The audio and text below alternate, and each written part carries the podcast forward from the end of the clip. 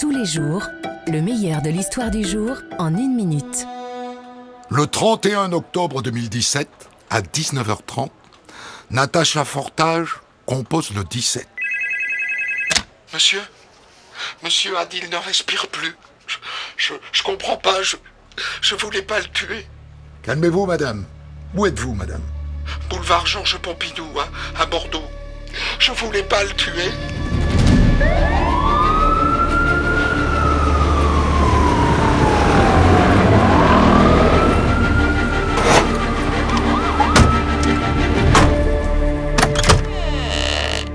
Cinq minutes plus tard, les policiers découvrent Natacha Fortage, complètement ivre.